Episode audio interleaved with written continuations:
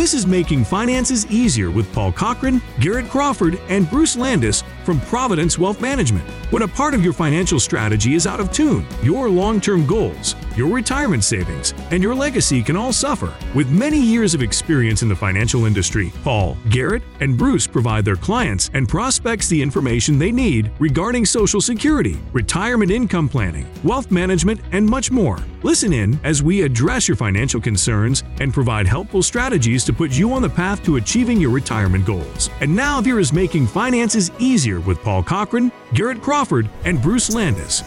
Well, good morning, everyone. Uh, Paul Cochran here, Providence Advisors Group. We're here at Pellissippi North Shore.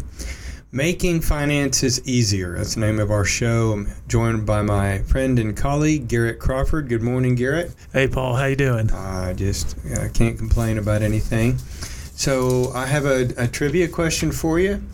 Okay. So um, you have a five-year-old, uh, five-year-old son, and you also have a daughter. But for your five-year-old son, what is one of the favorite father-son things that you've been doing here in the last, oh, say so far this year?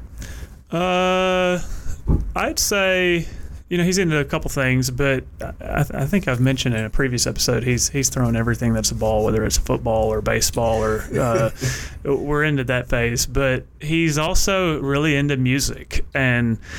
Uh, I, I, grew up kind of in a musical household. My, my mom played flute, piano. She tried to teach me, and I uh, tried it for a little while, learned you know quite a bit, but then just didn't maintain it and didn't pick up an instrument till much later on in my life in college.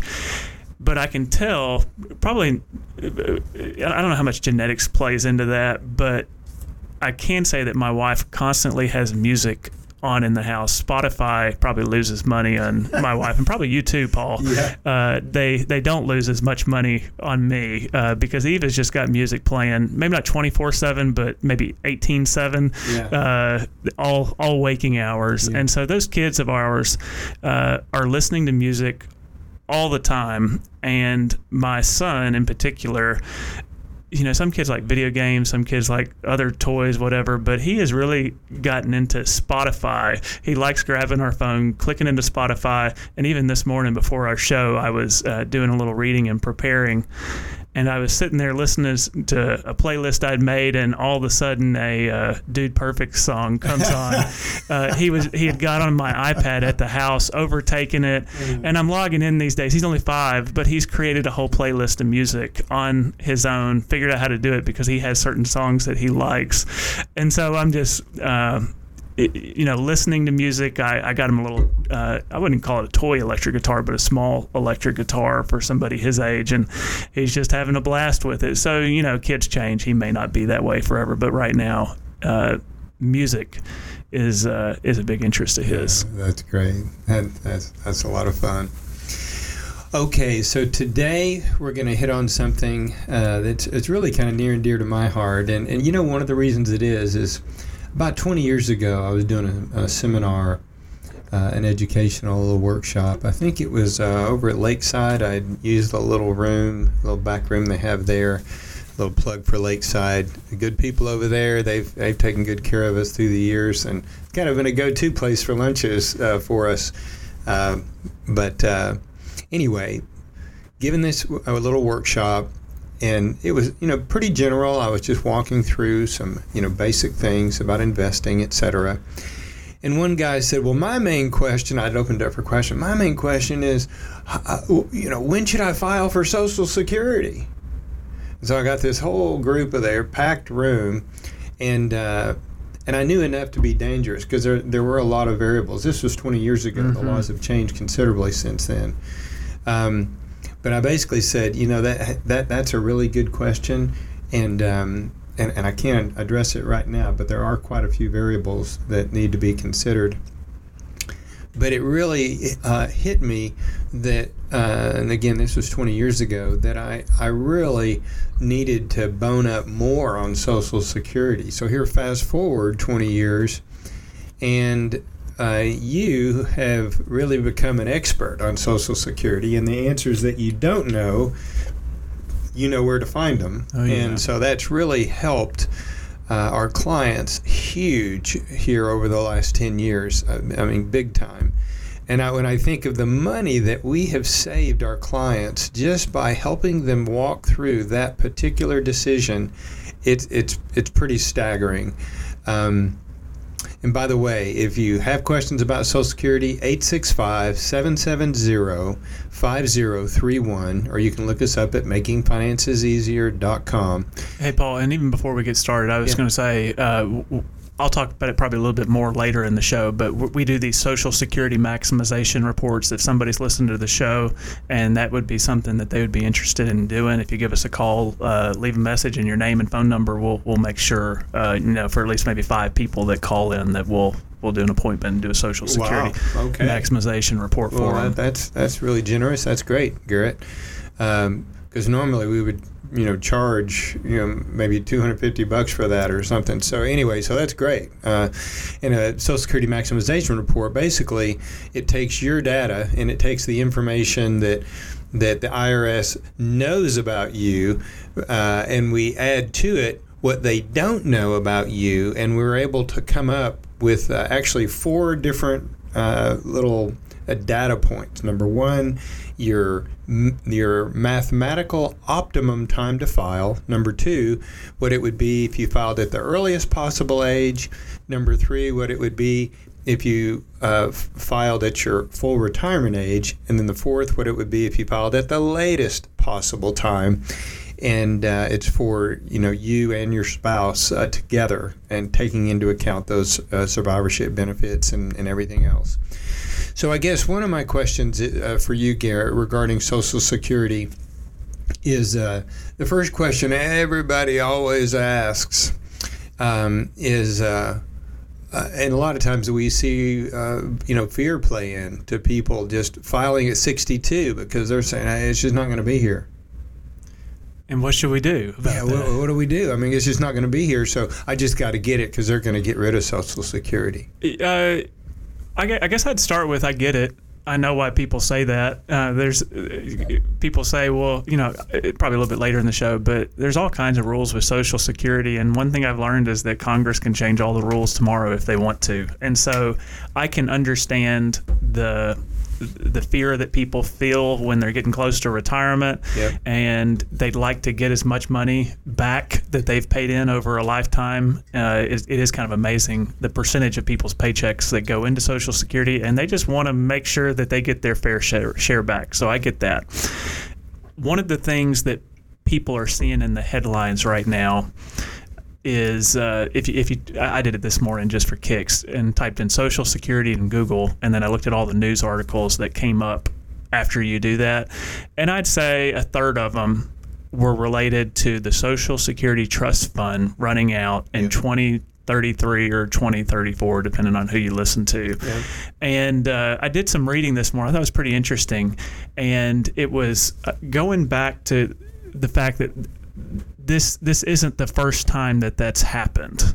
Uh, back in 1983, I think Reagan was in uh, was the current sitting president at the time, and Social Security Trust Fund reserves or their asset reserves, which I think is what they were talking or what they called it back then, uh, were being depleted, and so they had to do something about Social Security, and uh, they waited uh, until the 11th hour to do anything about it.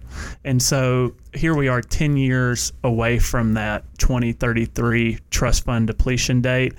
And th- there's precedent that we'll talk a lot about it. But it won't be until we get our backs up against the wall that something will happen. And so uh, I, I thought it was interesting enough that I went and looked up that 1983 uh, legislation changes with Social Security just to see what they did back then to you know address it, and you know it was kind of interesting. One was that nobody's Social Security benefits dropped in value. Uh, the people that were expected to get fifteen hundred dollars a month continued through those legislation changes to get every dollar that they paid into the program. They didn't cut their benefits. But as I was looking through the bullet, some of these things that I take for granted as being part of the Social Security system were implemented during that 1983 legislation. It was the last time they did this, and uh, one of those was a big one for federal workers that were double dipping into Social Security. They were working a full career under federal government, getting a, a FERS federal employee pension. pension. and then they'd go back and work 10 or 15 years for a, a and a, what they call a non-covered job under public uh, private employers and get another social security right. benefit and Congress had a bipartisan process uh uh-uh, uh, can not do that anymore. So they cut that. So that was a way they saved monies to keep paying benefits. Uh, they also implemented, you know, probably the biggest issue that I interact with people with now that are pretty upset about it is taxation of, of social security benefits. Right. Up to 50% of social right. security benefits would be subject to taxes. And then they also, I'm just going to read this one. It says revisions in social security tax rates, accelerating schedule increases for employees and employers. And they provided a tax credit that year to get things going. But the idea was they increased taxes again there. Right. Uh, and so oh and then uh, a couple more. That's when they started doing the gradual increasing of full retirement age from 66 to 67 and so right now if you were born in 1957 your full retirement age is 66 and six months. But your parents they always talked about age 65 being the magic age that you filed. But uh, that's something that they did in these 1983 legislation changes to protect the asset reserve was to push the full retirement age back. And so my full retirement age is 67. I bet before 2033 that might change. Yeah. Uh, so you can see I go into all that, Paul, saying that. Uh, it, it, the age 62, the fear of what's going to happen with the trust funds. People are thinking about that. They talk to right. me about it. There's precedent that they will make changes to keep it going because so many people depend right. on Social Security. It really is a lifeline for so many people. Uh, it may not be your lifeline, and you may have other assets to, you know, fall back on and right. protect your living. But for so many people, it is the uh, it is the core piece of their retirement, and for them to let that lapse is uh, would be a really bad thing.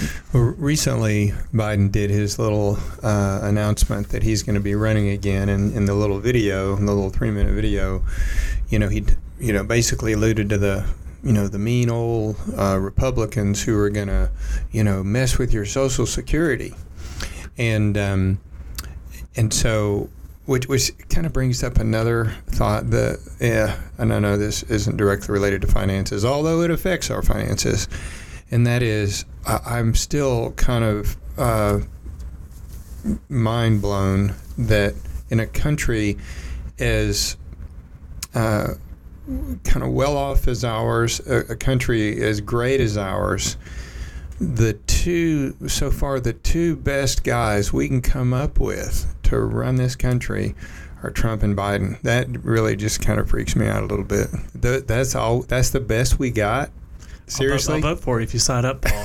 you know, it's funny. I, I, tell people if somebody asked me to be president, run for it, I'd be like, no, I don't. Wouldn't want to touch that with no. a, a long pole. So, so anyway, I guess the the thing is, um, on the one hand, uh, it's this sacred cow that nobody wants to touch.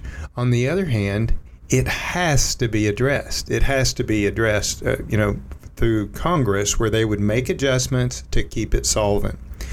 But that being said, we feel pretty confident that when we help people plan, particularly if they're 62 or you know 58, 59, you know 62, right right in here, we feel pretty confident that when we tell them when to file, it, it, it um, the probability that that's going to work is very, very high because the changes are going to affect the younger people, generally speaking.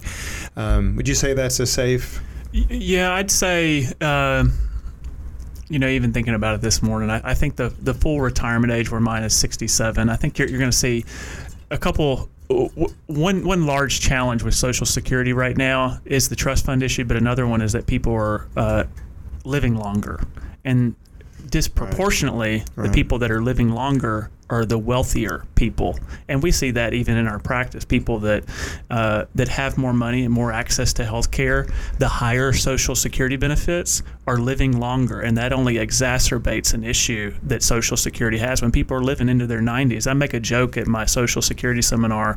You've heard it a hundred times, Paul, but uh, back when Social Security was implemented, I think it was in 1935. It was for people that lived. Um, you could sign up for Social Security benefits after 62, and the average life expectancy back then was 62. And Yeah. so it was for people that outlived their Yeah. life expectancy. And Right. there- there's a little nuance there. Infant deaths were higher back then, so it probably brought down the life expectancy rate. But the point is, Social Security wasn't designed to sustain a 25, 30 year retirement. And so that's just an extra stressor on the system. But back to your 62 issue, we've seen stats that up to 50% of people file for Social Security benefits as soon as they can at age 62, and we aren't we aren't opposed to that. But I'll say after talking to hundreds and hundreds of families, it's very very rare for me to ever tell a married couple both to file for social security benefits at 62 and the circumstances in which i would tell a single person to file for 62 would usually be if there's a health issue at play or a really really um, strong desire that they need to start that right away and there is no other alternative So But- that so that high percentage of people, that fifty percent, is uh, way out of whack. It's disproportionately out of whack. That whether it's fear or what whatever that's motivating them to file, they really uh, shouldn't be filing. Yeah, and you know, some people just dislike their jobs and maybe single and you know don't have the health to keep working, Right. and so they're kind of trapped into taking that at 62. But for people that have flexibility and other options, we're usually not recommending them file at 62. In fact, we're we're really emphasizing and advocating for a coordinated filing strategy if they're married or uh, incorporating a divorce benefit if they've ever been married for longer than 10 minutes, Eh, 10 years. And, and I think that's the key word. Uh, I like what what you're saying is a, a coordinated uh, strategy. Um, so what does that mean? Well, it's actually taking into account the full picture, uh, what you have in your 401k, any other ancillary investments, savings, etc. Your your age, your health, uh, what you're trying to accomplish, etc. Um, and by the way, if you if you would like uh, to to have a look at this, if, if you're let's say if you're if you're over 59 and you'd like to drill down into this 865-770-5031 if you'll contact us we be, we'll be glad to you know walk you through some of this. I think you'd find it very helpful I was going to jump in. Uh, I, uh, I I use Twitter. Uh, not a, not a lot, but occasionally, and a lot of the people that I follow on Twitter are just other people like me, uh, financial planners across the country that I listen to, learn from, and it was interesting. I was uh, this person I've been following for years. Uh, she is a financial planner for mid-career tech people, so people in their 35s to 45 year year old, and it has been funny uh, hearing her kind of publicly espouse that she she's starting to want to learn more about Social Security benefits because some of her re- clients are starting to ask about retirement, and she's a smart person, but she has found out that Social Security is mind-blowingly complicated, and uh, it's been a, probably about a week now that she has been talking about how how complicated this is and how she never knew. This person in the financial planning space. I just never knew that this was such a complicated decision, and uh, we've been between me and my kids here uh, lately. They're eight and five, and so they're starting to understand, uh, you know, deeper things, I guess. And we had this saying that I think I picked up from you, Paul, that everything is hard before it's easy. Yeah. And uh, for some of this stuff, I think I've done it for so long that it, it feels easy to me. It feels easy to listen to somebody and say, Mm-hmm. But "Here's an- what you need to do." But it's an enigma for the rest of the but votes. every everything is hard before it's easy, Mm. and so I think Social Security is like that. this whole question about you know when when do I file and and uh, there's not a uh, a pat answer. Um, it- just because your neighbor filed at 62 or your neighbor filed at 70, um, the filing strategies are all over the map, and we've seen this through the hundreds of these that we've done. No households are exactly the same; they vary a lot. Yeah. Uh, but that being said, the um, let's stick with a couple big picture things first, and big because we can we can talk about this more in some subsequent uh, little episodes. But big picture, um, when you, you, say that uh, what they'll probably do is affect the people that are younger, maybe postponing the age at which they can file it for their full benefits, etc. But what would be um, like big picture, some of the biggest misconceptions maybe that that you think you, that, that you generally hear if you overheard a conversation on on Social Security? What are some of the uh, and we won't be able to probably answer all of these. We'll get to them maybe in other episodes. But what are some of the big misconceptions that, that you feel like are necessary to explode for people to better understand this subject? Yeah, and I, I think this would be good for a follow up episode to go into them. But I think uh, probably Social Security specific is just how survivor benefits work. Uh, the, the fact that a married couple the one with the larger benefit is going to be maintained after the first spouse dies and the smaller benefit goes away. I think some people know that, some people don't. But the impact on how that decides when you file yes. is a big deal. So, just how survivor benefits work. And then the other one is not to be thinking about Social Security in a vacuum. Mm. That a lot of people these days, they don't have the luxury, maybe to have a pension like maybe their grandparents did or their their mom or dad did for working 30, 40 years at a place, but instead they've had 401ks where they've shoveled money into a, retirement account. And so you kind of have these two assets. You have Social Security plus a 401k or a retirement account that you've been throwing money into your whole career.